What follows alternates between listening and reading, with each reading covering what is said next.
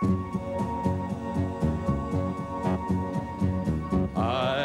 went out walking through streets paved with gold. Lifted some stones, saw the skin and bones of a city without a soul. I stopped outside a church house where the citizens like to sit. They say they want the kingdom, but they don't want God in it. Yeah, I went with nothing, nothing but the thought of you.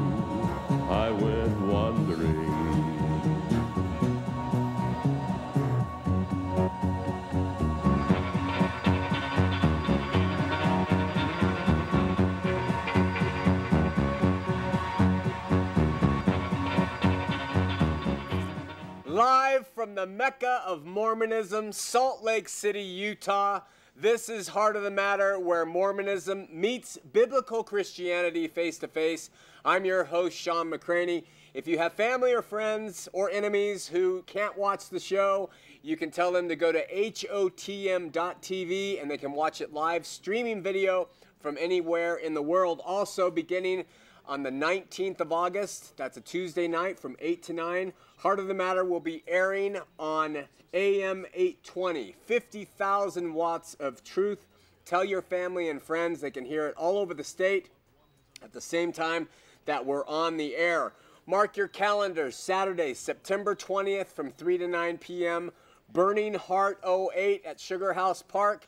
It's our statewide event. It's going to be a great time. We hope you can join us. Go to bornagainmormon.com for more information. We'd like to take a moment and thank all of you, wherever you are, whomever you are, for your support and care for this ministry. We thank you for all you've done and all you continue to do in terms of prayer and encouragement, sharing information with us, telling other people about the show, financial contributions, downloading shows and posting them in other places, and for all those things that you do that go unrecognized and go without the praise of men and go without us even knowing what's going on. We just want to take the time. We thank God in our hearts uh, and with our mouths for, for what you do for the ministry. And uh, this past week, we had 18 young people come in from Bellflower, California on a missions trip. They came uh, to our Lord's Word service last Sunday and they did the music and worship. It was just phenomenal. Uh, in fact, they're going to be here this coming Sunday. And so if you want to join us and hear their worship, and uh, it's an hour long prayer, worship, hear the Bible taught, we invite you to come down to the Gateway Theaters from uh, 9 to 10 in the morning. Uh, or the University of Utah, and you can go to www.lordsword.org for more information about that. But we've invited one of these fine, uh, fine youth to come on the show and share their testimony. This is Melissa. She's from Los Angeles, California, and uh, she is going to talk to us for a second. Melissa, tell us how you came to the Lord. Tell us your testimony. Well, um, my first introduction to any kind of Christian growing up was actually not a Christian at all. It was an Aryan brother. So my first glimpse of Christianity was not a good one. And I was scared all the time because he he made our life terrible. So I just I didn't know what to do. I didn't know what to think of Christians at all. My second view of Christians was actually whenever I lived with my aunt and my um, uncle in Bellflower, and they were Mormon. And so I got to I got a chance to talk to missionaries all the time. They were telling me that they were Christian. I didn't believe them. I didn't understand how they could be because they didn't look at the Bible, and it didn't make sense to me at all, like what they were saying. So, um, I got I had a very crazy family. My parents weren't saved at all. They weren't Christian at all. They told me they were Christian, but we didn't go to church ever. My aunt Donna would pick me up on the weekend, and then she would take me to church on Sunday. And so I had been going to church since about the second grade. And I knew about Christ. I knew who he was. I knew my Bible verses or whatever, the memory verses that they had us learn in Sunday school. I can sing about a billion songs to you. But um, That's a lot of songs. yeah, no. We were singing them this morning, actually. All morning we were singing I've Been Redeemed and all sorts of fun uh, kid songs that we learned growing up. But um, I was very insecure. I mean, I didn't know what it meant to be a Christian. And then I got taken away from my mom. And then I was even more confused. I'm like, okay, God, what the heck? What is this? You know, at least the Mormons, they were family centered. What, what is going on here? I can't be with my mom anymore. Um, it was unhealthy as it was, though. She was a drug addict and stuff was happening that I didn't need to be around. So God totally had his hand on everything. And so I went on this Christian camp after the sixth grade, going into the seventh grade.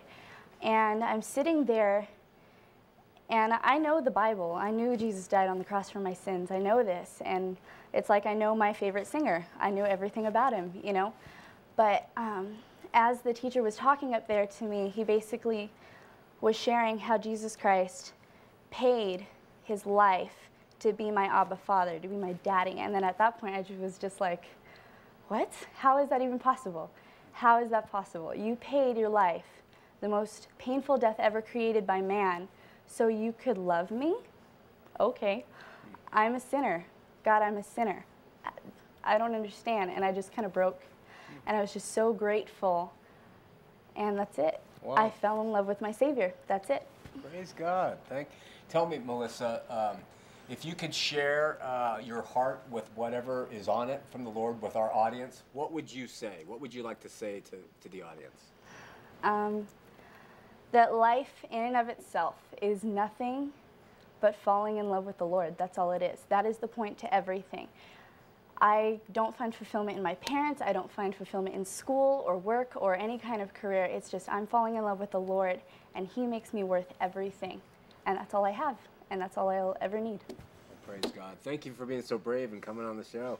Thank yeah, you. fi- Didn't you do a fine job, audience?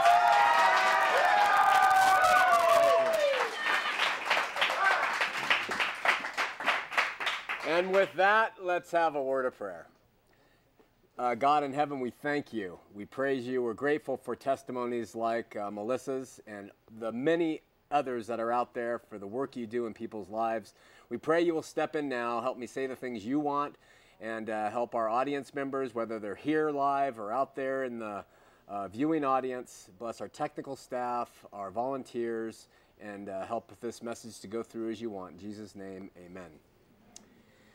Aside from the phrase, I know, there is perhaps no more often line used among the LDS people, especially among those LDS who seek to promote Mormonism as the only true church on the face of the earth, than the phrase, By their fruits ye shall know them. Based on the amount of times the LDS use this phrase with me, it seems that they are generally quite confident that they lead the religious world in providing good fruits uh, and works for God. LDS apologists, Mormon missionaries, parents, seminary teachers the world over use this phrase quite often uh, under the false notion that Mormonism is true. They say it is evidence of the truth of Mormonism, uh, even the only true church on the face of the earth. How do I know the church is true? A missionary might say to an investigator. Well, didn't Jesus say, By their fruits ye shall know them? Now just look around at the fruits that we have, they will say to the investigator. And the investigator will look at their scrubbed appearance and their, their dress and the, the immaculate way they keep their buildings and their good financial situation and all the family activities and things. And that seems like, wow, you're, you must be saying something true. This statement, by their fruits ye shall know them, is the 17th point of the 17 points of the True Church pamphlet that we've been covering for the past number of weeks. It's the last one. And that's all it says. The 17th point of how you can know the church is true, and it says, By their fruits ye shall know them. That's the phrase. Tonight we're going to embark on the first of a three part series relating extensively to this phrase, its meaning, and how ultimately it does more to prove Mormonism false than true. There are two major issues relative to this biblical passage. I'm going to set the stage tonight by explaining those two issues, and then we're going to continue next week to give specific examples of the LDS fruits and to see if we can judge by the fruits if they are true or not.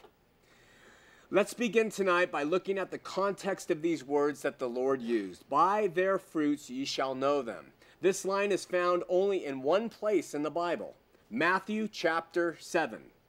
Passages relating to fruit bearing are far more abundant in the scriptures, but these words are only found in the Lord's Sermon on the Mount. One place. Here we run into our first problem with the LDS use of the phrase because they don't even quote the whole verse. They only quote seven words in that verse, and there are eight. The passage actually has Jesus say, Wherefore, by their fruits ye shall know them.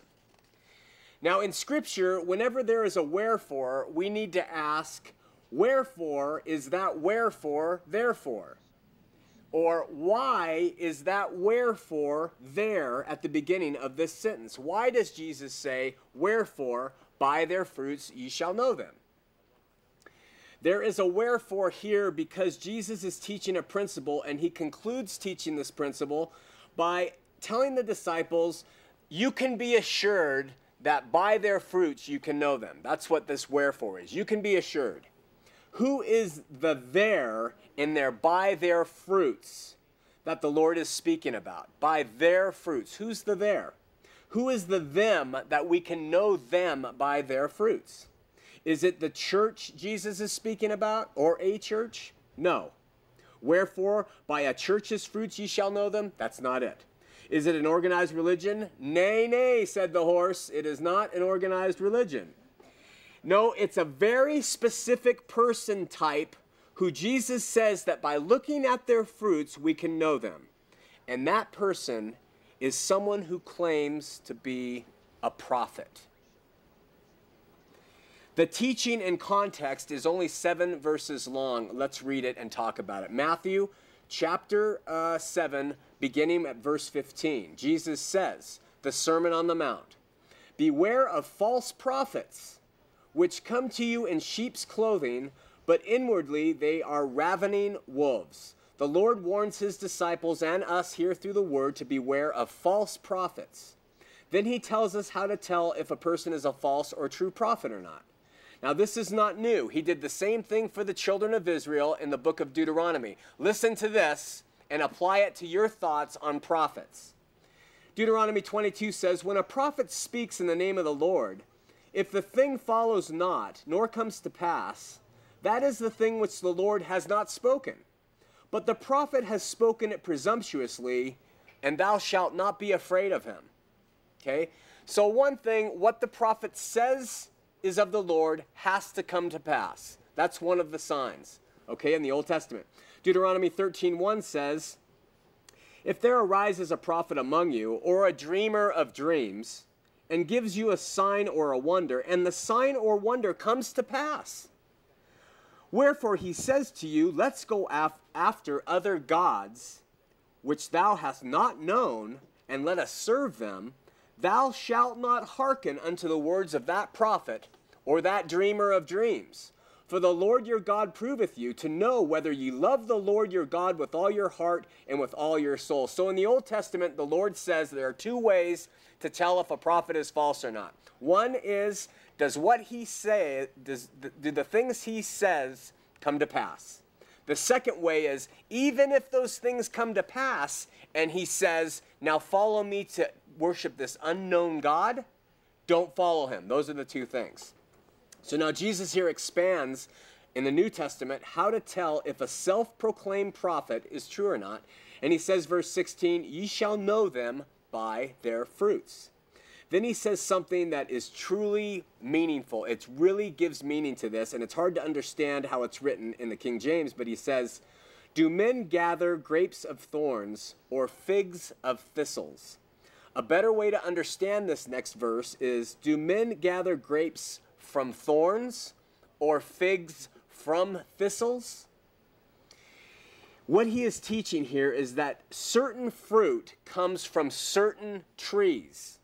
A good tree can only produce good fruit, and a bad tree can only produce bad fruit. In other words, no tree produces both good and bad fruit, or this would render the teaching faulty. We don't have a tree that is giving good and bad here. We have a tree that gives good fruit, and we have a tree that gives bad fruit. That's the analogy. This is an important key that is often misunderstood about this passage. A tree cannot produce good and bad fruit. And when we speak of fruit being good and bad, we are speaking of types of fruit, not the condition of the fruit itself. It's, it's, I know this is some heavy stuff, but you got to hear it. A banana is a good fruit. It comes from a banana tree. That is a good tree. It produces a good fruit. Of ball, a, a ball fruit of deadly wampa poison fruit is not a good fruit. It comes from the wampa poison fruit tree. And so it's not good fruit. We're talking about trees and the kind of fruit they produce. In other words, an apple tree cannot produce a poison orb fruit. It can only produce apples, which are good. So the connection is if the tree produces a useful or edible fruit, it is a good tree, but if a tree produces an unusable fruit, it is bad. By these fruits you will know what kind of tree it is or what kind of prophet this is. What kind of prophet it is by the fruits that he or she produces. Get it? So Jesus continues supporting this idea even more. Verse 17 and 18, he says, Even so, every good tree brings forth good fruit, but a corrupt tree brings forth evil fruit. A good tree cannot bring forth evil fruit, neither can a corrupt tree bring forth good fruit. So, here, speaking of how to detect a false prophet, Jesus says a false prophet cannot produce good fruit. Can't. He also says that neither can a true prophet produce bad fruit. So we're faced with a mind blowing either or here in light of this scripture. Either all the fruit produced by Joseph Smith, who claimed he was a prophet, is good fruit, or nothing produced by Joseph Smith can be considered good fruit. Wow, that is really wild. Nothing that he brought it can be considered good fruit. Is that what you're saying? That's exactly what I'm saying. You see, God knows that anything that is produced that does not come from him and his will is bad fruit. Even if it seems to serve humanity or feed the poor or give people jobs or help them choose the right. His view is on the eternal life of man and not on their temporal needs and their temporal successes, though the temporal needs are certainly important to God of people. But it's better to starve physically with a true idea of God in your heart than to starve spiritually with a good job and a belly full of food. We cannot say and be in accordance with God's word that some things an evil despot does are good because, in the end, the things that the evil despot does, even though they seem to be good, will lead to destruction. It's sort of like donating money to the KKK because they're hosting a walkathon for blind kids. In the end, you're supporting the KKK. You see, and this is what God is like. This is how he is what he's saying. Now, admittedly, I've had to repent on this issue in my life. I used to say that, um, well, this godless institution or that humanitarian philosophy does some good here on earth. So while I don't agree with their ideologies, I really like their bake sales or what they're trying to do for the homeless. You see, I used to I used to be able to balance those two in my mind. But now relative to God's word, I see it as wrong. Because the some good they appear to do in the end leads to ways that are not of God, therefore all that they do is bad fruit. All right? This is why people boycott corporations that will produce a good product, but they will resort to unconscionable manufacturing practices to get that product forth. God is no different. Listen to what Jesus said in John chapter 15. He said, Listen closely to this Abide in me, and I in you. As the branch cannot bear fruit of itself, except it abide in the vine, and Jesus is the vine, no more can you except you abide in me. Then he says, I am the vine, you are the branches. He that abides in me, and I in him, the same bringeth forth much fruit, for without me you can do nothing. So, what he says is, if you're not tapped into me, the vine, and you're a branch, you can't do anything. You can't produce jack for this world that is good. The Father does not believe anything that you do is good if it's not tapped into me and my will, because me and my will will lead the fruit you produce to people knowing truth. Everything else is going to be not acceptable. It's all or nothing. He seems to be saying here, in my interpretation, I could give a rat's rear end if you feed the poor, or uh, if, if you're feeding the poor, gets them to embrace a false God.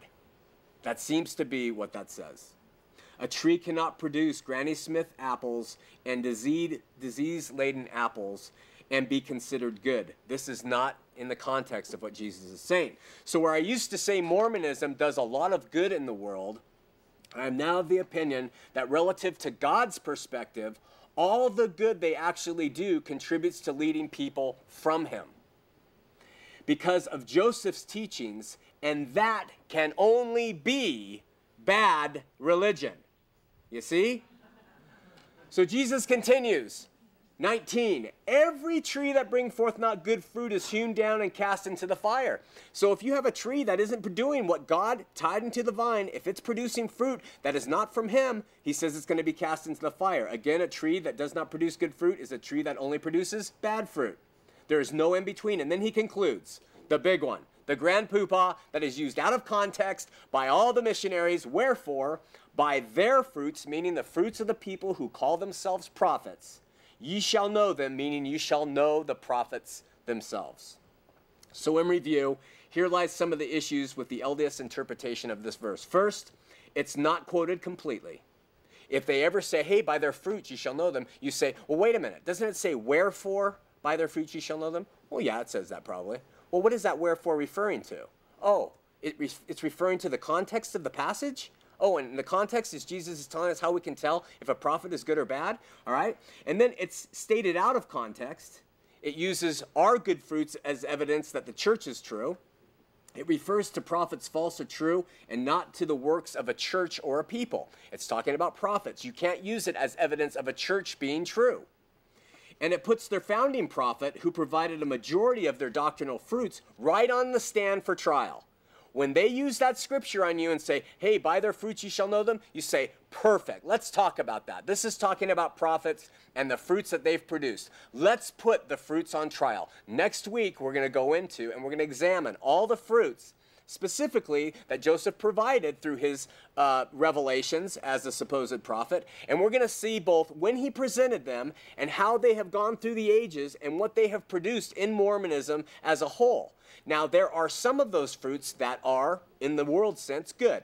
They do care for their poor. They like families. They do some good things that way. They keep manicured lawns. They believe in obeying the law. All those things are very nice from an earthly humanitarian perspective. But unfortunately, on that same tree, we've got some heinous stuff. Heinous. And all you got to do is look around and you can see what that fruit really is. One bad uh, apple on that tree uh, is all. The second way the Lord uses fruits in the scripture is when he speaks of the spiritual developments that occur, the fruit, the fruits which naturally flow from an individual believer. Okay? And we're going to talk about those nine specific fruits in the lives of individual believers in two weeks. But again, the word does not speak of collective fruits of the church. Nowhere in there does it speak about a collective group of fruits that the church is producing. Why? Because the church is composed, and this is another way that that verse shows Mormonism off. That verse, used in context, shows that individual lives produce the fruit. Because God resides in them, they're tapped into the vine, and those spiritual fruits start coming forth and manifesting themselves and producing more. That means that people from all walks of life, all denominations, all parts of the world, all colors, all sexes, all levels of intelligence can be Christian. And collectively, they form the church. Because the, Old, the New Testament only talks about the spiritual fruits of the individual as they are sanctified by being tapped into the vine through Christ. The LDS church would have you believe that you can look at them and say, wow, that, that church provides great fruits. That's not in, in context with Scripture at all. And so we know that the church is not made of a building or an institution. It's made of individual believers who have Him in them and they are producing spiritual fruit after they've walked with Him and learned to be sanctified. I hope that makes sense to you. But it is a point that they have not seen. And so they, when they step forward and they arrogantly say, By their fruits you shall know them, you can use these points to say, I'm sorry, but you're, you're just not using that in the correct sense that it was given.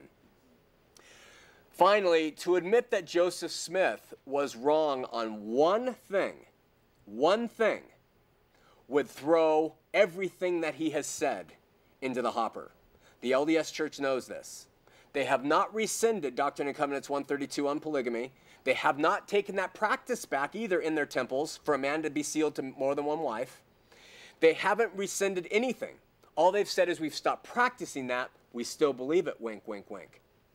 If they said Joseph was wrong on this, it would be a bad fruit hanging on a tree of the, and you would know that that tree was not a prophet.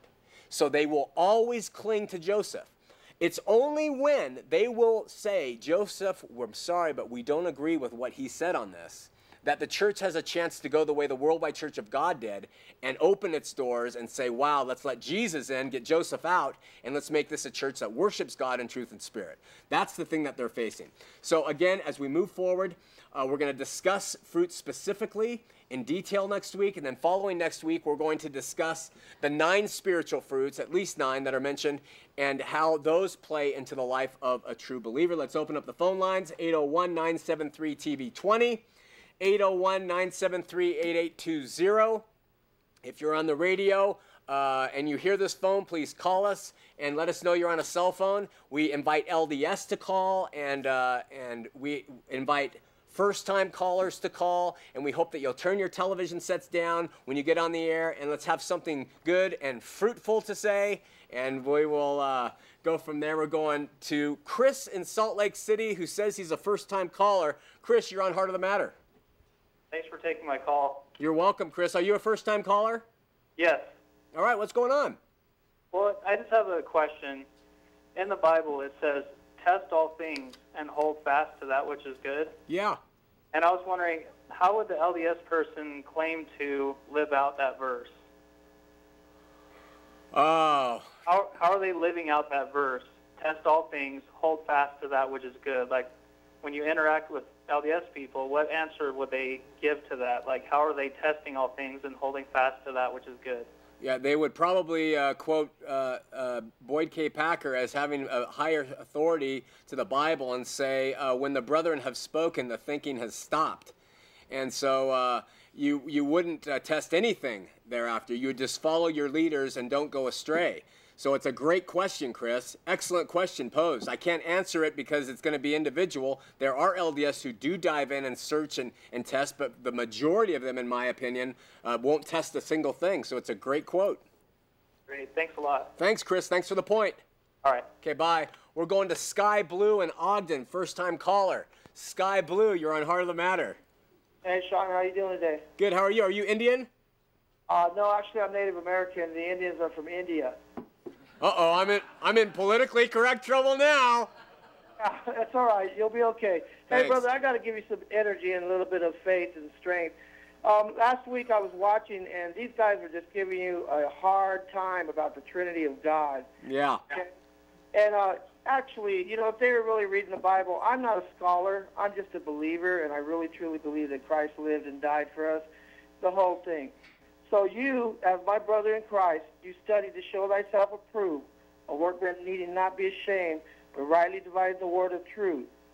But, Shawn, shun profane and vain babbling, for they will they will increase unto more ungodliness. Remember that, brother. They're just trying to stumble you, They do. and it ain't going to happen. Not in our world, not in Jesus' world. Well, you're. I appreciate your uh, comments, man. Thanks so much. I'll try to remember that. All right. I have a. I have the feeling we're gonna get some vain babblers any any minute now. We're looking for you, know. That's how they learn. It's okay. Yeah. Thanks a lot. Thanks. Thanks, Sky Blue. Bye bye. All right, we're going to Rose in Ogden on line two. Rose, you're on Heart of the Matter. Rose. Paul, um, I wanted to say that um, thank you again for your ministry.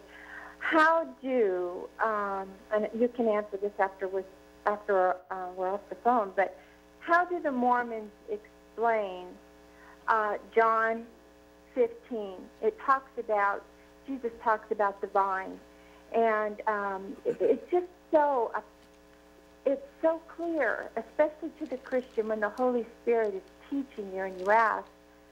We know who the vine dresser is. That's God, and we know that um, the branch is Jesus and we're the fruit. But how do they explain John 15, 4, abide in me? That's Jesus. Yeah. I in you, as the branch cannot bear fruit of itself. And then you go on to 5, was very, very clear. Right. And it's just, it's not the building, like you said. It's not the fine clothes. It's how we live our life for Christ. The testimonies of our life that um, that we live. Um, it's I, I just don't understand. So maybe you can maybe you can explain that, and I'll hang up. Okay, Rose, thank you so much, and I'll, I'll just talk to the camera. Thank you. Okay, bye. Uh, I don't think I can explain it, but I can offer a challenge to the LDS viewers uh, wherever they are. Listen, i i you don't have to believe me, of course, we say this all the time, but take John chapter 15, uh, the Gospel of John, and just read it. Read it, just read it five times in a week. And, and ask yourself, do you believe that about yourself and your relationship to God? And if you say, you know, I really don't believe it or I don't understand it, then you might say, well, how come I've gone through being LDS all these years and I don't even under I don't understand what he's saying here and I or I can't apply it to myself. So we'll use Rose's question and we'll say, hey, can you apply this to your own life? Now, I would imagine there are going to be some LDS who will be able to read that and say, yes, I can. And just like I can imagine there'll be people from all over who could read it and say, yes, I can. But I would also venture to guess, having been LDS and been in the church, that most would read it and say, eh, I just, you know, I, I believe in Jesus, that he atoned for my sin, and he's my elder brother, and, you know, I really am appreciative for the opportunity to be able to become a God. And they, they respond in that way. Read it again and ask yourself, how come I'm not getting this, okay? While the operators, the lines are uh, full, you can call us at 801 973 8820. If you get a recording, just keep trying. If the phones are busy, keep trying. They open up, and we'll try to take your call. I got a great quote from Michael M., a good friend of mine, probably the foremost expert on Joseph Smith in the world. He sent uh, me a quote that said, this is from the Journal of Discourses, 5 uh, colon 203, October 12th, 1856. Listen to this quote. You might as well deny Mormonism and turn from it as to suppose the plurality, excuse me, as to oppose the plurality of wives. Let the president of this church and the 12 apostles and all the authorities unite and say with one voice that they will oppose this doctrine, and the whole of them would be damned. What he says is this is a principle that is of God, that is eternal, the plurality of wives. And it, it, you can take the president of the church, the 12, everybody to stand up and say, We don't agree with it. And he says, They will be damned. Journal of Discourses. My question is okay, they've changed that stance for now. What about all those people who believe that then? So, my question is, what can you believe of what they're telling you today? Are they going to change that down the road when you're older and your kids are now my age and they start saying, wait a minute, it used to be this, now it's that? From the blacks and the priests, everything's constantly changing. Why? They're survivors. They realize if they stick in one place, doctrinally, they're going to get in trouble. That's what's happening with the Christian church. You stick to the Bible, you get in trouble because the Bible says things and the world does not like it. And you keep sticking with it, the more trouble you're getting in in this world. Well, the LDS Church says, hey, we want to survive. We want to keep growing. So we're going to alter these things that are troublesome to people. And that's what they've done. All right, we have uh, Jason in West Jordan. Hang on, one more question from Trenton, Massachusetts. Do you believe people can be saved from other faiths? Uh, I believe, Trent, that uh, no salvation can occur ever without, with any question without Jesus Christ. Jesus Christ, the author and finisher of our faith, there is no exception to this. Now, The nuances, the extreme cases, the oddities, the difficulties are not in my jurisdiction. Uh, never would supposed to be a person to say that person is going to hell, that person is not, unless that person says Jesus is not the way, I reject them completely. But for everybody else, I'm leaving it up to God to do the judging. My job is to share Jesus, and hopefully that message will get out to people of all faiths. But I believe that it's not the faith, it is the person in the faith who seeks Jesus, and then once they come to find him, they will come out and follow him. Let's go to Jason in West Jordan online too. Jason, you're on Heart of the Matter. Hi. Hi, Jason. I just took my call. Um, I wanted to point out something. Last week you had an LDS person uh, calling in, and he made it out to be that your your opinion of the Trinity was some radical fundamentalist view that a lot of Christians don't hold. That that your opinion is vastly different than is out there. Right. Now, um, as a Pentecostal, uh, we we hang out in social situations with people from Baptist Church, Calvary Chapel, uh, Catholic Church, Presbyterian Church. We hang out with people of all other faiths that are Christian. And I can guarantee 100% that all real Christian churches have the same view of the Trinity as you do. Awesome. Uh, I can't tell you how much I appreciate the call. I'm glad I took your call because they really try. They are really trying to make paint this picture that every Christian church is literally at odds with each other on the major tenets of Christianity, the Trinity included. Yeah, That is that is absolutely not true. We're not at, we're we're at odds at each other, and we're not even at odds. We have a different opinion, maybe about small issues. Right. But when it comes to Christ dying dying for us on the cross, when it comes to the Trinity, different things like that, we're not at odds at all. And and just to let you know, uh, audience, what Jason is say, what Jason said, you would think, well, the LDS believe that too. He said dying on the uh, for sin on the cross for sin. The LDS do not believe he died on the cross for sin. They believe he suffered in the garden for sin and died on the cross of physical death. Even though there are at least seven to ten scriptures that talk about the cross, the cross, the cross, the cross, nothing about the garden and the suffering except that. Uh, so that's one. And then the other thing he said, the Trinity, the LDS completely deny that. So we don't include them in the same group, and these are the reasons why. But what Jason is saying is, I, I'm not kidding. You can take them. I meet Christians from all walks, and every one of them, we are brothers and sisters in Christ. And just like Jason said, I mean, we might differ on uh, what to wear. Uh, not everyone has the fine fashion sense that I have, but uh, uh but it's just the mind. It's the minutia. Oh, a great call. Uh, I really appreciate it, Jason. Thank you so much. God bless you. God bless you. Bye bye. We're going to Will in West Valley. No, we're going to Saul in Salt Lake first. He is, Will, we're getting to you. He's first time caller LDS. Saul, you're on Heart of the Matter. Oh, yes. Uh, I was uh, just responding to the uh, uh bad fruit of uh, the polygamy fruit. Yeah. Um, you know, when I went back to graduate school at Columbia from Utah, I was the kind of the only Mormon guy hanging around, and I was talking to a Jewish professor, and uh, he said, "Oh, are you a Mormon?" And I said, "Yeah." He, I said, "I guess you heard about polygamy and all that." And he says, "Yeah, but don't uh, don't think you guys should uh, take all the credit for that. You know, we've been practicing that for four thousand years. Uh, you know, Mormons didn't invent polygamy. Uh, you know, Mohammedan and uh, lots of Muslims uh, still do it, and uh, so I'm just kind of confused where uh, polygamy." Hey, Saul.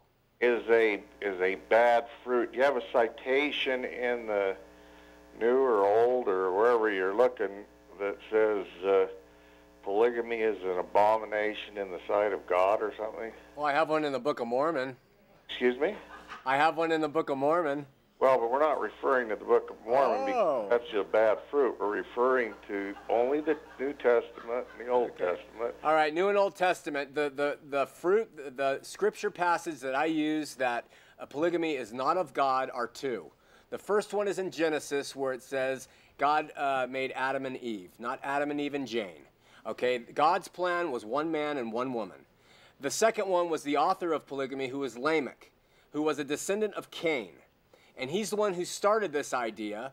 God has a permissive will, and God, God has a will that is exacting. His permissive will says, You want to go and do this, you can go ahead and do it, but it's going to destroy you. There's not one instance in the Bible, not one, where polygamy turned out to be a beneficial thing for the families involved. No, It's- I'm it's- saying, did Cain start polygamy? His son, his son did, Lamech. That's What where it his came name? from. Lamech, L A M E C H. Yeah. So, but that this is all, also beside the point, Saul. Uh, Oh. I want to ask you: Do you believe in polygamy? No, I'm just trying to follow your logic. Wait, wait, wait, wait, wait. You don't believe in it at all? You're LDS. You don't believe it's an eternal principle that should be practiced? Well, I I think that uh, it's okay for uh, probably for you or anyone else if you want to go have three wives. Let me tell you something. Poly- the doctrine of polygamy was almost the only thing that kept me Mormon. So uh, Almost a You- what? it's it's almost the doctrine that kept me Mormon. Yeah. Yeah. I just don't know how I'd handle three women. You know, I just uh, I don't think they know how you do it either. Listen, uh. I just I just was looking for a citation. Uh, I want to get hold of All right, Howard let- let me- Polsky back there in uh, Queens, New York, because he confused me when he pointed out that uh, it wasn't Joseph Smith that invented polygamy, and uh, Saul. billions of billions of righteous men like Mohammedan and others. Saul. Saul. I, you made your point. I wish. Solomon, do you I- know who Solomon was? Saul. Yeah, I know who Solomon was. Yeah, uh, Saul, and it was his wives that brought his downfall. By the way. So I know, Uh, but is listen, it a- Saul, I, I wish that you would you would get rid of the it confused me when and then you give your big long diatribe about all the evidences of how polygamy is justified. I wish you'd just be you know this is the problem with di- with the conversation with most LDS guys. You know is they they do this kind of I don't even know how to describe it. It's kind of this lulling, I'm so dumb, I didn't understand this. And then they throw out all this evidence. And then, but you know, just be straight with me, man. Look it. Let's go to, uh, there shall a man leave his father and his mother, and shall cleave unto his wife, and they shall be one flesh. Okay? Uh, we can go through and we can read everything Oh, that has to about, do. What about uh, in Genesis where it's considered uh, the death penalty for a man to lie with a man? Do you want to kill all homosexuals? Uh, first of all, I don't want to kill anybody. Well, Second of all, this was the old covenant. You, you went to Columbia and, and you're talking to Jewish guys and you're asking a question like that? Look at this is the old covenant. Now you're attacking me Well, of course, because you're attacking me. sticking with the proposition. Well, I, I just think the proposition's foolish to bring it out. It's a red herring in the argument. You brought in now homosexuality when we were talking about I, polygamy. you haven't supplied any citation that says that polygamy is a bad fruit or whatever you're using as your analogy. You know, Well, next week, they weren't mutually exclusive. I think if we can look at, uh, for instance, if we can look at In Sacred Loneliness by Todd Compton, and we can read about just the first-hand accounts of people who have been involved in polygamy. If we go to the FLDS concentration camps, if we go to Texas, we can look at the fruit of polygamy, and I just don't see it as this burgeoning, beautiful environment for women and children. You know, so That's I think that it's all Um, implied here in the verses, but I'm not going to find. followed, you know, we all followed this thing in Texas, the FLDS or whatever, and everybody was sure that the kids were going to be taken off to foster homes and that they were going to, you know, put the others in concentration camps or whatever. But why didn't the justices? Why did the justices reinforce and I uh, got to move on. enable the polygamy? Why don't I want to respect you, but I got to move on. It's starting to uh, drown on a bit. When you, Well, think- we're going to talk about polygamy next week. To stay on task, we'll talk about. a citation and let me know what it is when you get one, will you? Okay, okay. I thought I answered it, but we'll go on. All right. thank- Adios. thank you. Bye bye. I didn't think vodka was permitted in the LDS Church. It- it- All right, we're going to Will in West Valley on line three. Will, you're on Heart of the Matter. Hey, Shawn. Hey, Will. Like your T-shirt. Thanks, man. it should be the other way around, though. Religion bad? no, as in uh, religion first. Oh.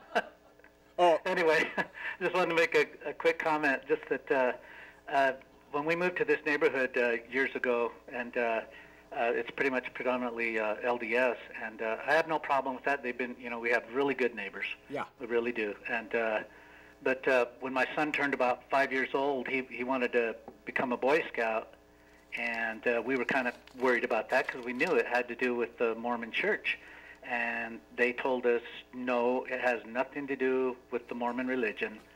So we told our little boy that he could he could become a Boy Scout, and so so he started going to the meetings across the street at one of the neighbors' houses, and uh, and everything was cool. And then finally, when they were going to have one of their main meetings, the Scout meetings, uh, we went, and of course it was at the Mormon Stake House, and uh, and uh, we we get there, and these neighbors that basically know knew us, uh, they they wouldn't even make eye contact with us. Once we were on their turf, they wouldn't even talk to us.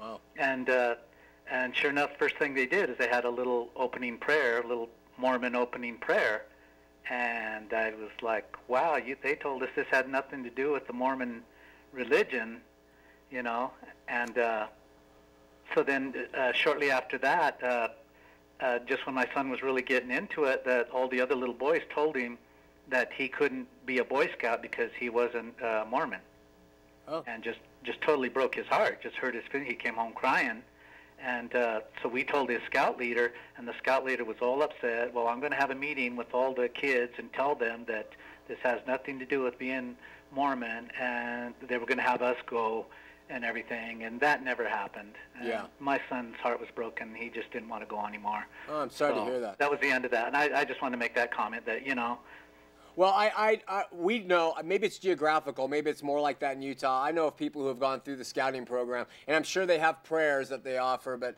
in in uh, where we come from, they get through. They've gone Eagle Scout and have remained Catholics. So, Oh, uh, really? Yeah, but it may be geographically uh, done here, and it's more, you know, hey, you got to be LDS to. I know they have ties in with uh, their priesthood and what they do at Sundays with scouting at times as far as activities go. So there may be a loss in not being LDS and being a scout anywhere in the world.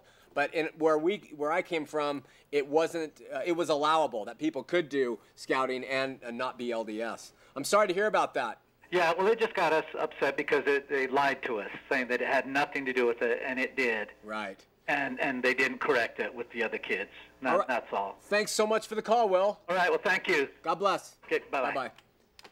Uh, got an email while we're waiting. Uh, it says, Shawn, I saw your show this week for the first time. I'm sorry you had such a bad experience in the church. It's tough at times. No one said it was going to be easy, but they said it would be worth it. I don't believe what you say about the church. I saw a friend of mine who was going down the wrong path change his ways recently. As a college student, he loved to party and wasn't the nicest to be around. Then he was introduced to the church. He completely changed his ways and was baptized. He is so happy now. He goes on and on. I want you to know, Matt, that uh, I did not have a bad experience in the church. I loved my uh, relationships with the people I had in the church. I found them to be some of the best people, like this caller said, on earth. So you've got it wrong. I had nobody offend me where I left because uh, I was offended by how they treated me. Uh, I, uh, there were some people I didn't like, but there's Christians I don't like too. Uh, so it had nothing to do with that. It had to do, bottom line, doctrine.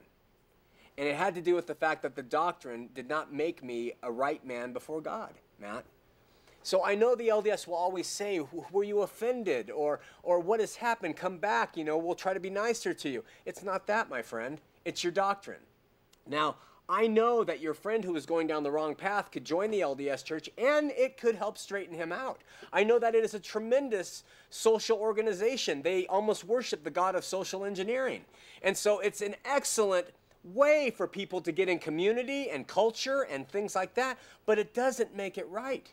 You could take that same friend and instead of being introduced to Mormonism, is introduced to the military and to a very strict regiment that taught him to dress nice and press his shirts and march right and work hard and be intelligent, and his life could change from that too. We're talking about earthly fruits here which do not necessarily translate into spiritual truths that God offers through his Son. I did not find those spiritual truths that I knew I was saved, that I knew I was pleasing to Him because of my faith in His Son and not my work. So I hope that helps. Let's go to Doug and Sandy on the infamous line four. Doug, you're on Heart of the Matter. Hi, Shawn. Thanks for taking my call. You're welcome. Hey, I really appreciated what you had to say tonight about uh, good fruit and bad fruit. Okay. It reminded me of what Jesus said in Matthew chapter 7, starting in verse 21. Uh huh. Jesus says, Not everyone that says unto me, Lord, Lord, shall enter into the kingdom of heaven, Yeah. but he that doeth the will of my Father which is in heaven. Right. Many will say to me in that day, Lord, Lord, have we not prophesied in your name? Uh-huh. And, in, your, and in your name cast out devils? Uh-huh. And in your name done many wonderful works? Uh huh. And then will I profess unto them, I never knew you. Yeah. Depart from me, you that work iniquity. And where you were talking about how it's so black and white from God's perspective Yeah. that, you know, it, you're either all good or all bad, kind of. Yeah. And and that really opened up my eyes to, to this verse that Jesus spoke from the Sermon on the Mount. So I really appreciate that. Hey, wait, you know what, Doug? It opens up my eyes to, to what you read because, you know, he says, Not everyone that says, Lord, Lord, shall enter into my kingdom, and he that does the will of my Father. Now, you can say, Well, what is doing the will of his Father? And if you jump over to John chapter 6, it says, And they said unto Jesus, What shall we do that we might work the works of God? And Jesus answered and said, This is the work of God, that you believe on him who he has sent. The work of God is belief. Yep. So I'm so glad you pointed that out. And then he goes on, and I think it's interesting in those verses you pointed out that it says they prophesied in his name. Now, I don't know many churches today that claim to prophesy in his name, and yet they did, and they cast out devils, and they did many, it says, wonderful works. It says they did many wonderful works. And yet, at the end, he says, hey, I don't even know who you are. Yeah, so it has it boils down to abiding in the vine. It does. You said. It does. Abiding in the vine, doing the will of the Father, which is to believe on the Son, that abide that, that is the abiding in the vine, and then you do that work that is recognized by God as good fruit. Well, we appreciate you, Shawn. Thanks, man. I appreciate the call. Okay, bye. God bless. Bye bye. Okay, let's go to Damon in Clearfield. First time caller. Damon, you're on Heart of the Matter. Yeah, Shawn, it's great to talk to you. Uh, have a couple of questions for you. Yes. Um, I was raised as a young child in the LDS church Uh-huh. and uh, kind of left a bad taste in my mouth. My father was Catholic and got a lot of pressure from the people in the church. Well, you know, you need to, your, your father's a sinner and you need to bring him over to this side and whatnot. And that really turned me off for a long time. I'm in my 30s, Uh-huh. and now I've uh, started to go to a Baptist church and really understand the Word of God Awesome. as, you know, as the book, as the Bible. And my, I guess, I'm confused about my faith. Um, I, I I would love to be saved, and I just don't know how to how about to go do it. Um, you know, I pray to my Lord and Savior every night that He will be my Savior, but I just I think that the LDS Church really clouded my mind at a young age, and I don't know how about to, I guess, rationalize that in my mind. You know, take all the cynicism out of my out of my brain. I don't know if you have any thoughts on that, or I do. I, I was in the same position of my my brain was clouded, and uh, and so I I too would say the sinner's prayer, or I too would pray to God and do those things, and yet I would always go back in my mind. But the the, the, word says that as you read the word, you will have a renewing of your mind. And you will you will have this new spirit come in and you will become a son of god not by blood not by will not by the power of man but by uh, him but by god. And you will have this new spirit. But here's the thing. Damon do you believe that jesus christ came He suffered, He died for your sin, and that you, uh, not by your own merits, by, by His shed blood, are saved? Yes, I do. Okay. And do you want do. do you want Him to be the the Lord of your life? Yes. Okay. And uh, you will you are willing to let Him do whatever, lead you whatever. You're going to follow His will where He directs you. You're going to do it. That I have. That's always a catcher, isn't it? It is. It's it's so hard because I tried to control things in my life, you know that that I thought I could control, and that just ended up into a quandary, into a mess. Usually does when we get involved. And you know, and it just it doesn't work. It doesn't work when I try to control my life. Okay, so you just gave yourself your own answer there. You just said you, you, it doesn't work when you step in. So how about adding to the mix? Lord, I trust you. I know you've died for me. I know you are the author of my salvation. I give you my life, become the Lord and King of my life, and give me the faith to let you control everything. You got to get to the point where you say, if you want it, it's yours, I'll do it. And he knows he's not going to make you go out and put on a pointed hat and dance in the street. He's going to love you and he's going to lead you. And with gentleness, like a little lamb, he's going to he's going to cradle you and protect you and he's going to make you better over time. He's done it in my life. He's done it to everybody who knows the Lord. This is how he works. You have nothing to fear when turning it over to Him. You have everything to fear when you turn it over to yourself or to other men or women who say they know the way. You, Damon, I tell you, do not fear Him. Trust Him. Go to Him. That you want to do it right now on the air? Sure. I yeah. I guess. Yeah. I mean, That's a firm commitment, my friend. I just you know I just I, it's just so confusing to me. I Why? I, I really want. I, I want to be saved. I want to be. Okay, Damon, you have the desire.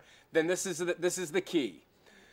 You give. You're trying to. Yeah, you're trying to figure it out in your mind. This is the key. You pray. You ask Him, and then you trust. That's called faith. That's called stepping out and tr- saying, "Listen, I don't know, but I'm going to have faith that you can show me. Just show me." And He'll start to give you glimmers in your life that He's working there, and you'll be. You might not have a miraculous event, but you eh, or you might. But it will happen i promise. If you every day wake up and say lord i trust you. My life is in your hands. Take it today and do what you want. Let's pray. Offer your life to the lord. Yeah, I and you know, and, and at church they do an altar call, and I'm too afraid to go up there in front of everyone. well you don't have to now now you can just do it right here in the quiet of your home. Nobody knows. Just you and the lord. Yeah, I, I mean, I do, I do accept the Lord and Savior okay. as my Christ, okay. Dying for my sins on Calvary. awesome. And uh, I do, I do trust in Him, and it's up to me to follow in His words and the word of the gospel. That's right. You keep trusting him. You keep saying that prayer to him. I want you to look at the screen for a minute, Damon. We only have 50 seconds. These are all people who have uh, come to him. They believe on him. They've trusted in him. If they could sit here in this spot, they'd be able to tell you he works miracles. We're looking over at camera three. Uh, he works miracles in uh, lives, Damon. We're going to pray for you, and uh, we love you, and I know he's going to work in your life if you let him. Every day, say, Work in my life, Lord. Show me I trust you. All right? God bless you. Thank you, Shawn. God bless you. Bye bye. Bye bye. And now, this is the Bellflower Group. You have anything to say? Thank you. Hey, come to Lord's Word this Sunday. Uh, the Gateway Theaters, 9 to 10, and hear them do worship, the Word preach, prayer. We love you. See you next week on Heart of the Matter. Hey,